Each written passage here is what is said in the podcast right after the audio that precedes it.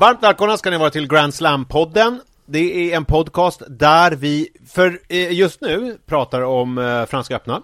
Som ju går av stapeln i Paris. Det är dag nummer sju som vi har innanför bältet. Och jag heter Nisse och du heter David. Och vi gör det här i stolt samarbete med Betthard Som har vadå, David? Världens högsta odds och snabbast, eh, jag vet inte om de har snabbast utbetalning, jättesnabba utbetalningar och framför allt Vamosraffa.se ligger ju där. Ja. Min kära blogg där man kan läsa allt om tennis. Det är, just nu är det förmiddagar jag lägger ut. Allt om gårdagen, allt inför spelet och så lägger jag in eh, den här kära podden här också. Men det behöver ju inte du som lyssnar tänka på för du har ju förmodligen hittat det.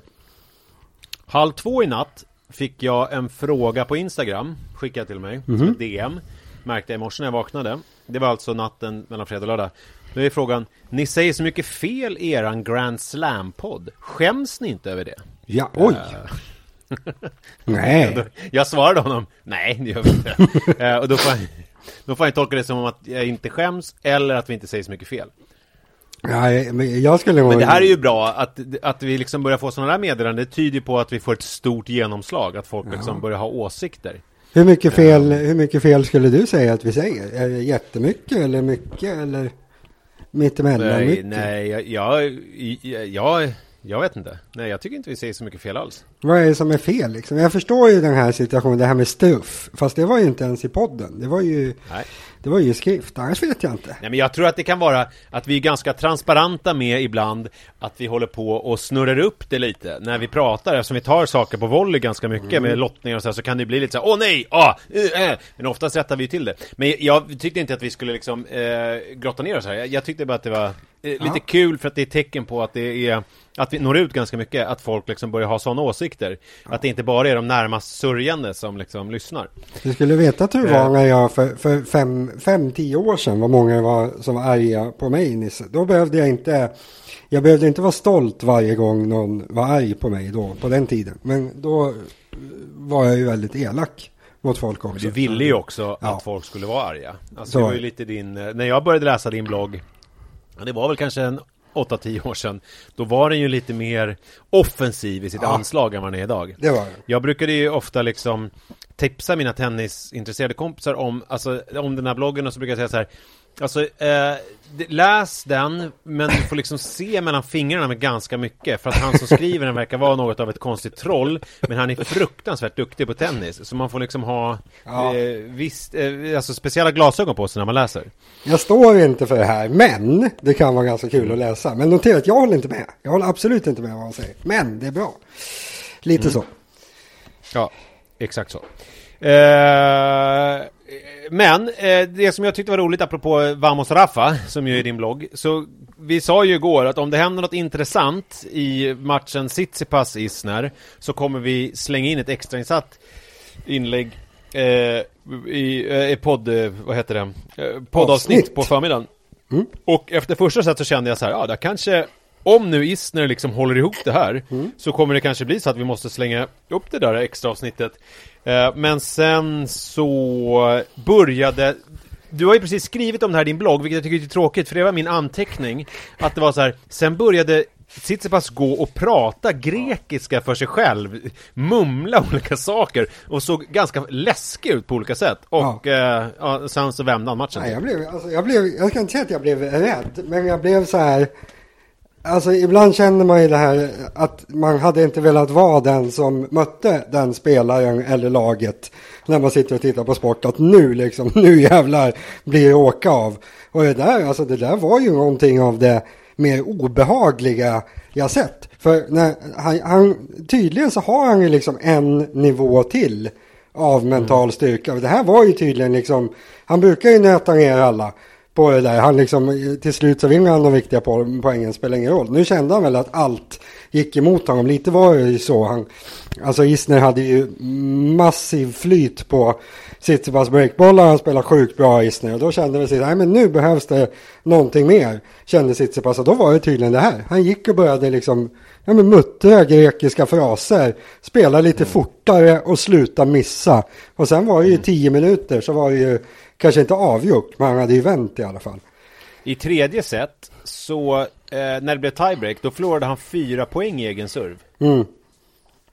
Men det, som jag skulle säga om det där, eh, det var också att han pratade om det där faktiskt i on court-intervjun efteråt. Mhm. För då tog han upp det, för det var väl vid ställningen 3-3 i andra set Exakt. och så hade han breakboll emot sig Tsitsipas. Han hade börjat prata Eh. innan. Han började prata under Ja. det gamet.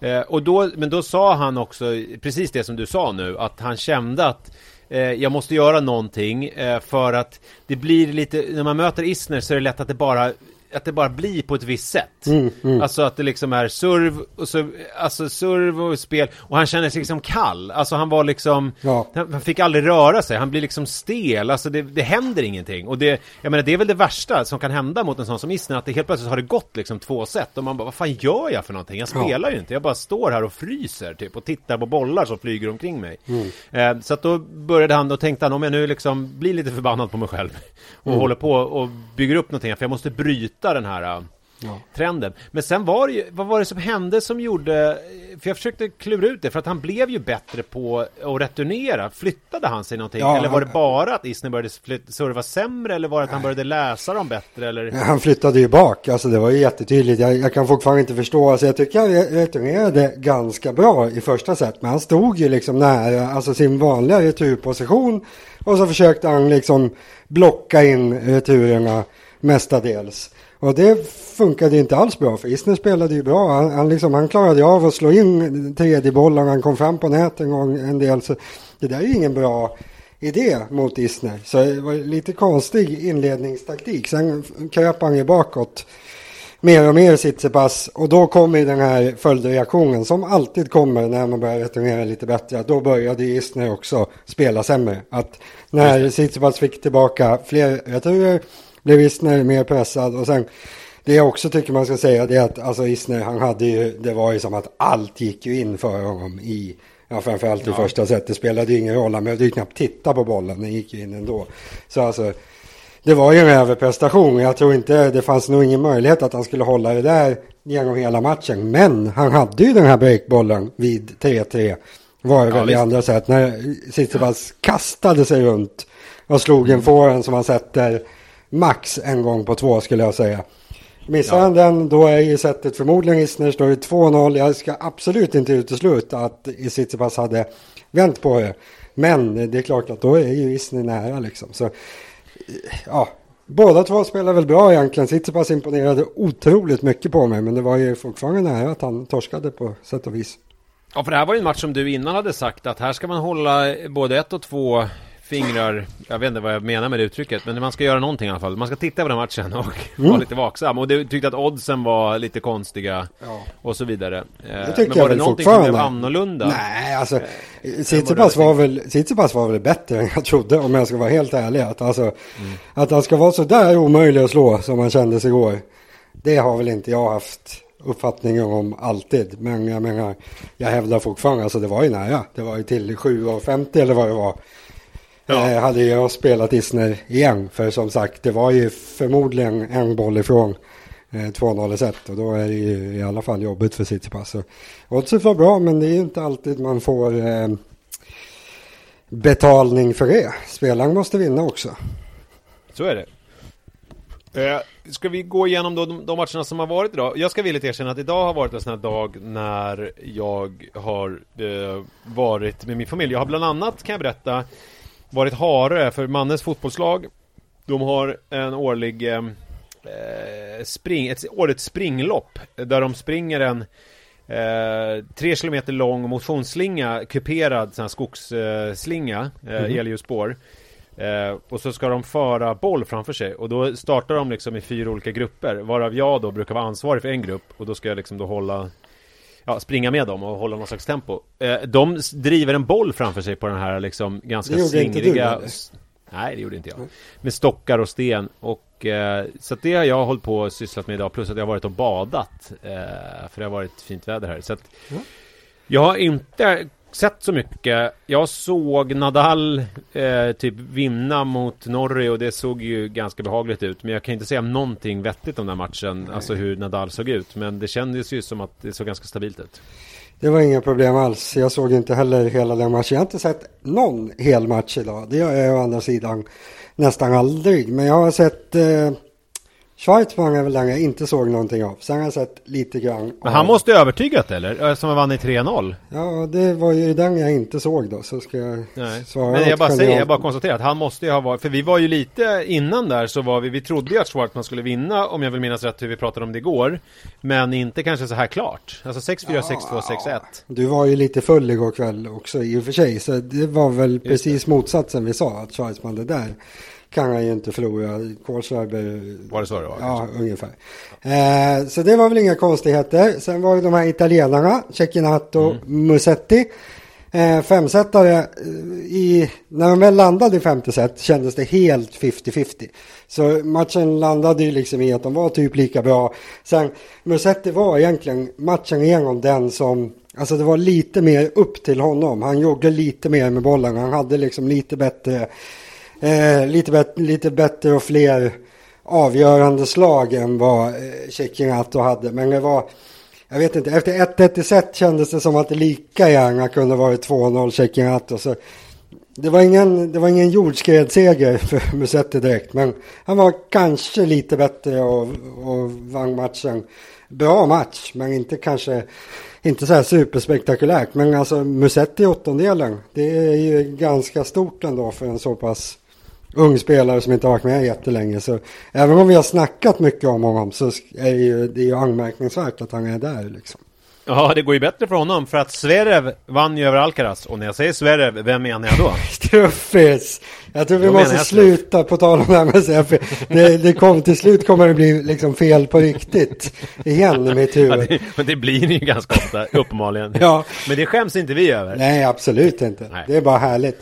Eh, på tal om odds, jag gillar ju att ja. följa, jag sitter ju med liksom Betthard-sidan framför mig under matcherna. Dels för att ha eh, som livescore men också för, för, att kunna följa oddsen. För jag tycker att det är kul att se, alltså jämföra lite här. Jag sitter inte och tänker, nu ska jag jämföra. Men så här undermedvetet, vad tror alla andra och vad tror jag? Hur ser jag matchen? Det sitter jag och håller koll på lite sådär, sannolikheter. Och där var det Genom precis hela matchen så trodde folk vansinnigt mycket på Alcaraz. Efter två set, ja. när det var, när det var 2-0 eh, Struff, då var fyra gånger pengarna på Alcaraz eh, någonting. Alltså om två spelare som är jämna möts och det står 2-0 i set, ja men då är det liksom, det, det är 8-10 gånger pengarna på den som ligger under. Så folk hade otroligt stor tilltro till Alcaraz. Det kan jag väl till viss del förstå. Alltså, det ser otroligt bra ut när han spelar. Alltså de bollarna han vinner, det ser ut som att han inte, han ska inte kunna förlora mot någon, typ. Så ser det ut. Mm. Men det är liksom kvar det här lilla, han får inte riktigt ihop det. Han är, han är nära att få ihop det. Men han, Alltså jag vet inte om det är att han spelar lite för svårt eller om han väljer lite för svåra slag eller liksom, jag vet inte. Det, det är liksom, det, det, märks att han är ung. Det, det, det blir liksom inte en gång sån här helhet som bara tuffar på på något vis. Och det gjorde väl att han, han förlorade idag. Sen, alltså, jag såg en del av två första seten och ska man gå efter hur, hur det såg ut så är det ganska konstigt att Struff leder 2-0 där och sen då blev väl Alcaraz kanske lite trött mentalt i tredje av att han eh, hade förlorat de där två sätten. Så eh, lite konstig match, men ja, Struffis trummar på. Det blir väl Struff Nadal till slut här som jag redan har skrivit om. Det är ju skönt.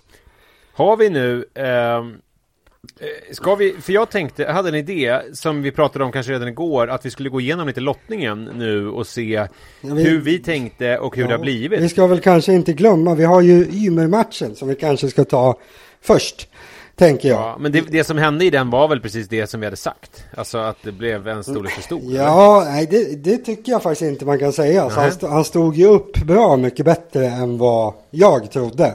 Sen mm -hmm. 3-0 är ju fortfarande ett betydande torsk, men han hade ju rejält överläge i andra set och hade väl sett boll där till och med. Sen tror jag inte han hade vunnit ändå, men han spelade jättebra, kanske lite, lite över vad jag tycker att han att han kan spela. Eh, och så fuskade han också Nisse, såg du det?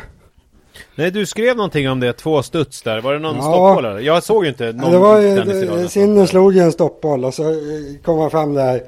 Och eh, alltså man såg ju redan på första, det behövdes inte ens en repris att bollen, det var inte så här att han, han liksom tog bollen samtidigt som den studsade utan han tog den på andra studsen och sen kanske en decimeter upp i luften. Och domaren sa ju ingenting, domare är ju i allmänhet inte särskilt bra i tennis, bland annat för att de inte behöver ta några domslut längre, de sitter ju mest bara där. Och det, det, det lite obehagliga var att Sinner såg ju det här. Och han reagerade ju liksom med att springa framåt nätet och, och titta mot Ymer. Liksom, fan ska du inte säga att den studsar två gånger? Men sen var det som att han kom på att, nej vänta nu, den här killen, han kommer aldrig erkänna någonting, så jag skiter i det. Så det var väl lite obehagligt kanske att han kände på sig att det finns ingen möjlighet att han, han ska säga som det var. Sen det där får väl var och en tycka vad man vill. Jag, alltså i andra sporter, folk liksom kastar sig i straffområdet i fotboll hejdlöst liksom eh, anses inte vara någon superfuskare för det. Men i tennis är det väl någon slags kutym att känner man uppenbart att det har varit något fel så brukar man ju säga det. Så lite konstigt kanske. Det var en viktig boll också. Det var breakboll för Sinner att breaka tillbaka i andra sätt. Eh, något sånt. Usch. Ja, nej. Ja, Uh, Gentlemannasporten precis. och så vidare. Men, eh, ja men han är ute i alla fall, men han har gjort en bra turnering. Han gjorde ju, han gjorde ju det som, eh, han gjorde ju liksom det som man tänkte sig att han skulle kunna göra om han hade, gjorde det bästa av, Exakt. bästa av situationen så att säga. Sen var det ju Eh, svår, det var ju svårt att göra det ska jag säga. Han var ju inte favorit i någon av matcherna. Så Nej, det är en jättebra prestation. Men det var ju som du säger, det var ju det som var möjligt. Det gjorde han. Och då får, det är svårt att vara missnöjd då liksom. Han, han gick så långt som det var, som det var möjligt. Och sen Och tredje omgången, han är nu, nu är han topp 100 igen, han fick in lite pengar på kontot, han liksom, eh, ja, han har, jag hoppas han spelar lite ATP-turneringar nu. Ja. Han liksom, Eller kanske åker och vinner någon Challenger. Så att det blir lite ordning på poängskörden. Hade jag gjort om jag var. ja. Får vi se. Men, eh, får jag nu göra den här lottningsgrejen? Ja, ja, tycker jag. För då har jag, jag tittade här på mina gamla anteckningar.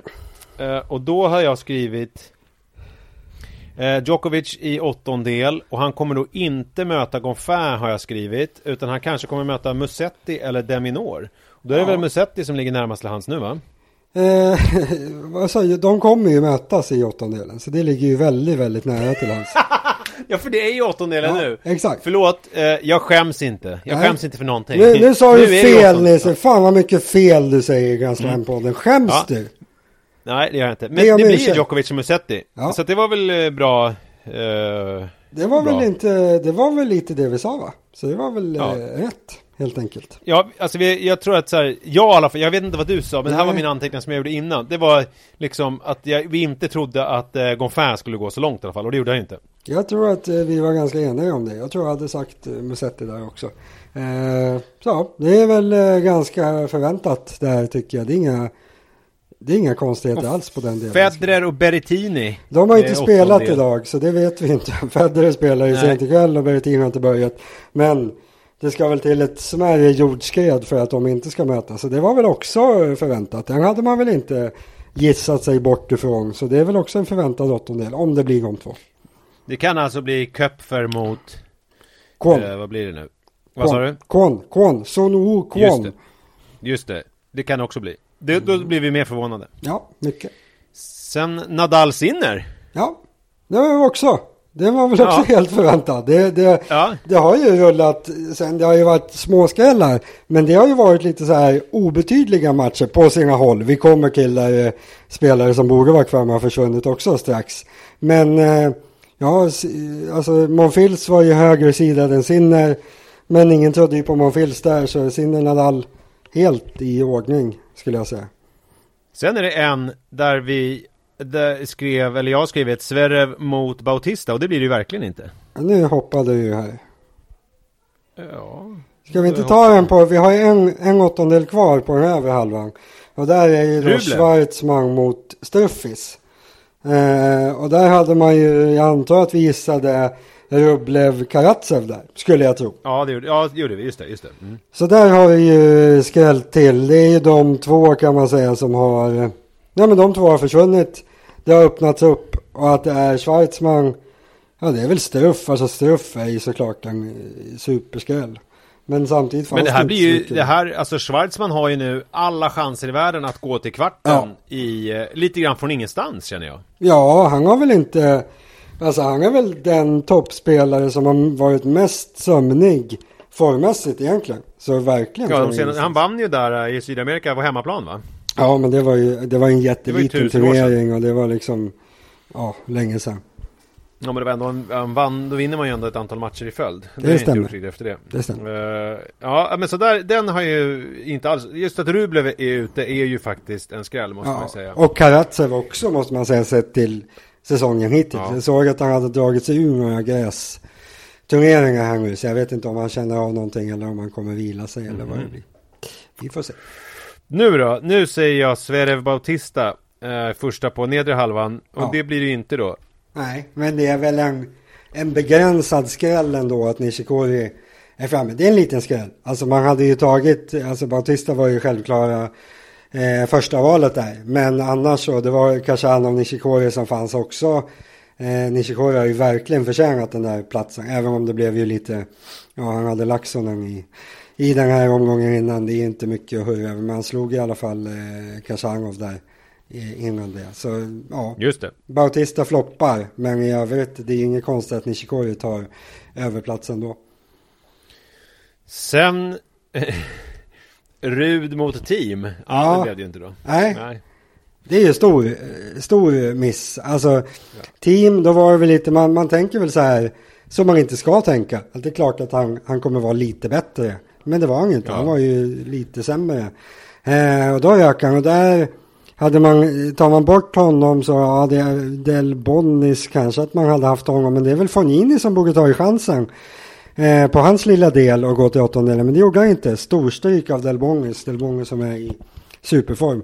Eh, sen Rud, det förvånar ju mig mycket. Jag är ju inte hans ja. främsta försvarare överhuvudtaget. Jag tycker att många överskattar honom hit och dit. Men med den där lottningen, att inte han tog chansen och gått till åttondelen. Han hade ju gått till kvarten och kanske till och med till semi.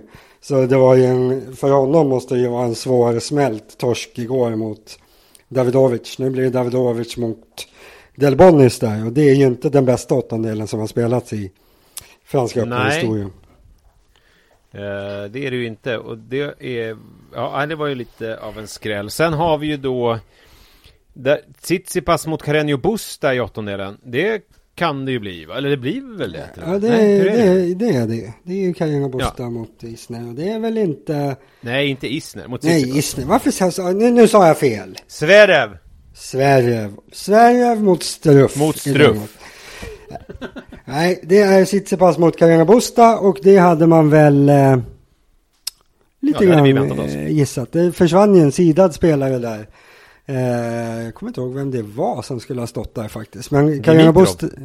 Ja, det kanske det var. Det kan stämma. Eh, så han försvann lite enklare för Carina Busta. Eh, och Tsitsipas pratar vi om dygnet runt, du och jag. Så det Nej, det var inte han alls. Utan det var, var det Raunic? Har han ens varit med? Ja, han var med i lottningen. Det kan det mycket väl ha varit. Ja, det var Raunic var sidad okay, i ja. den åttondelen. Mm. Om jag är inte helt fel på. Nej, jo det.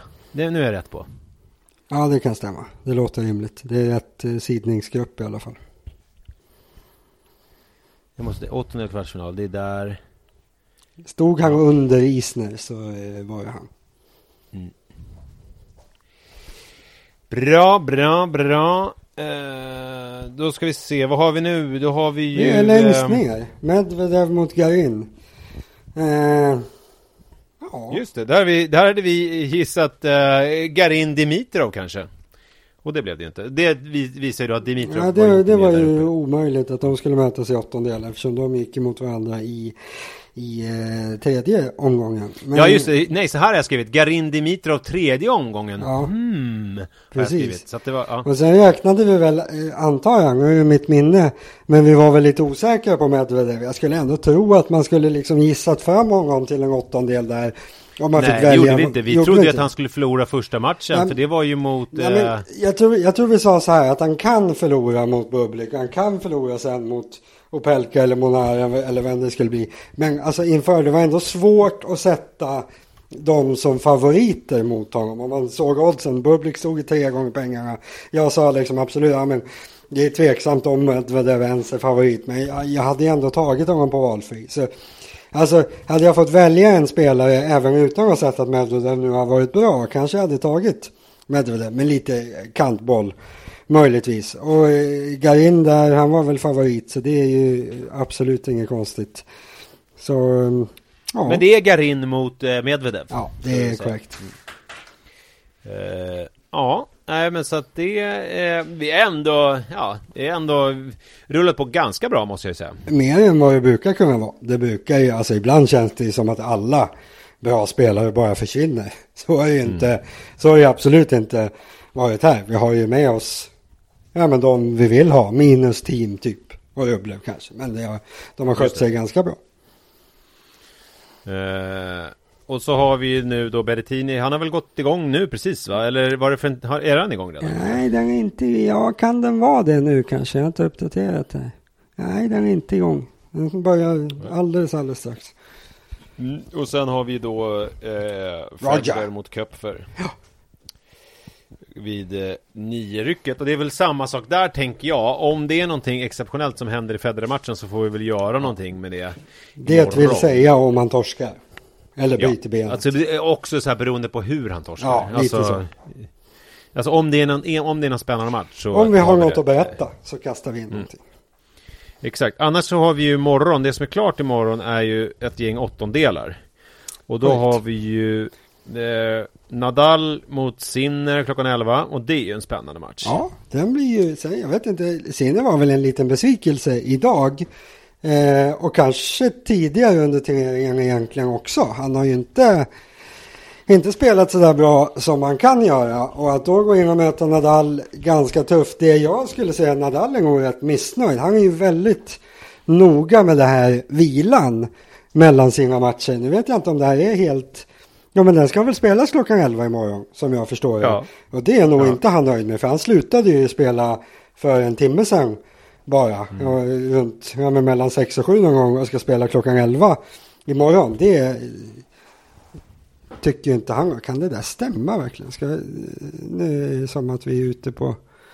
Har det kommit ja, något spelprogram? Eh, låt mig titta. Sjätte, sjätte ja. imorgon är det nationaldagen Nisse. Ja. Eh, det där stämmer 1523.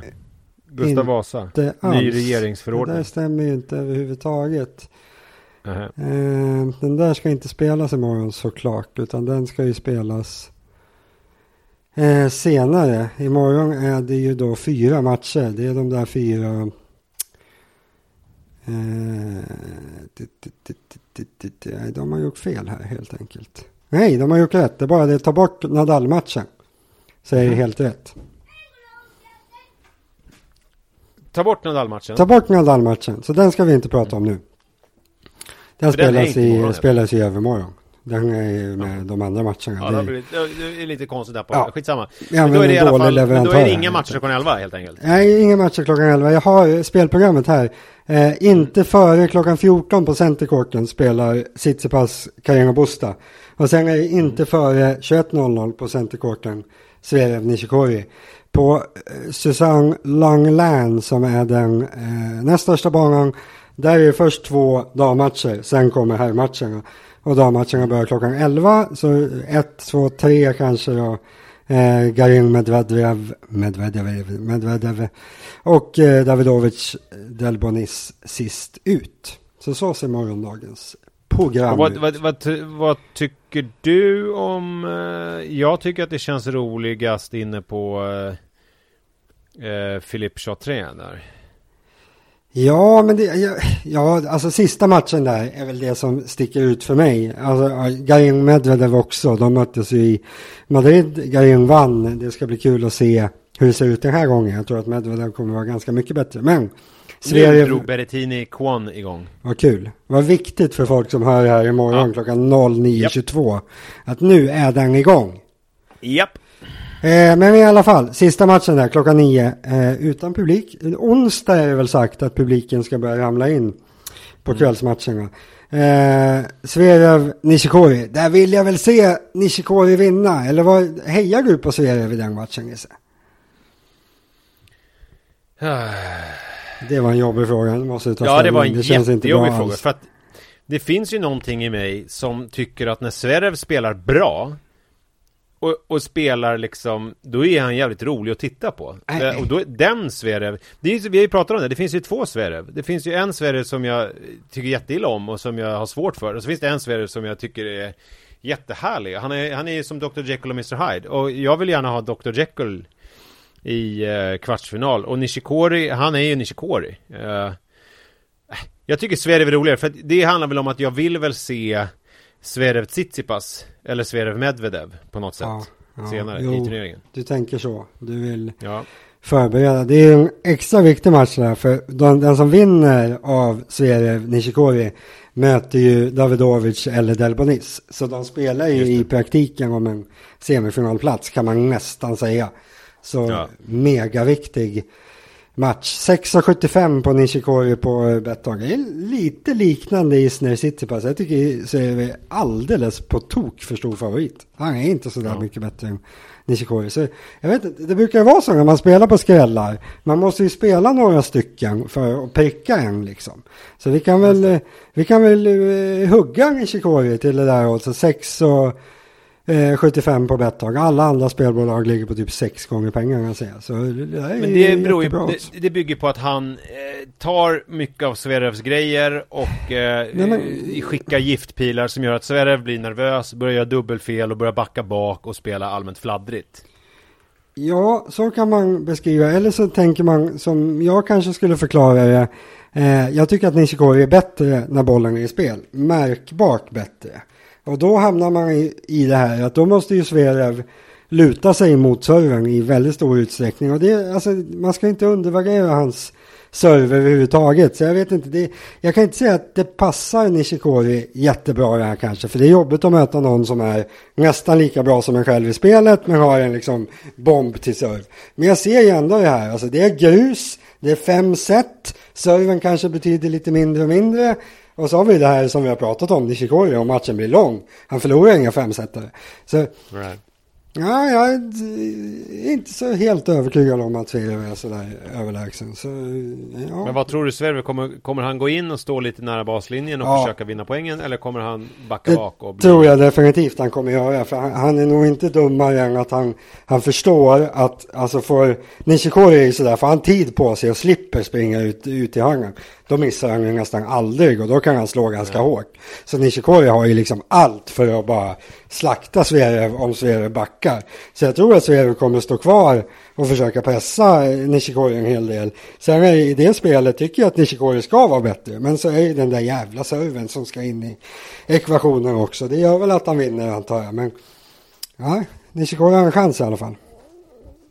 Ja, det ska bli spännande att se och och eh, nu kanske man ska helt enkelt öppna ännu en folköl och luta sig tillbaka och titta lite på Kwan Son Woo mot Berrettini. Jag tycker vi ska ladda för Roger. Va? Alltså, ska vi titta på Berrettini verkligen? Kol kolhydratladda? Jaha, du menar så. Så att du är redo. Ja, det ska ja. nog gå fort. Eh, Federer, som jag säger, då behöver jag inte vara uppe till elva idag i alla fall. Fast jag menar klockan. Nej, klockan struff menar du? klockan struff. Mm. Ja, det är bra. Ja. Tack så mycket för att ni lyssnar. Eh, det är ingen hittills som har följt min uppmaning att skriva en recension på podcasten. Jag känner lite som en eh, dåre som sitter och skriker efter saker och ber om allmosor som jag inte ens får. Eh, så att eh, det är jävligt taskigt av er. Men eh, Sen är det så att allting när det gäller det där är så komplicerat så det är förmodligen omöjligt att göra. Det är ingen som förstår hur man ska göra. Nej, det, så är det nog. Ja. Men glöm inte att prenumerera i alla fall och tipsa olika kompisar om att vi inte skäms när vi har fel. Just det. Hej då. Tack för ikväll.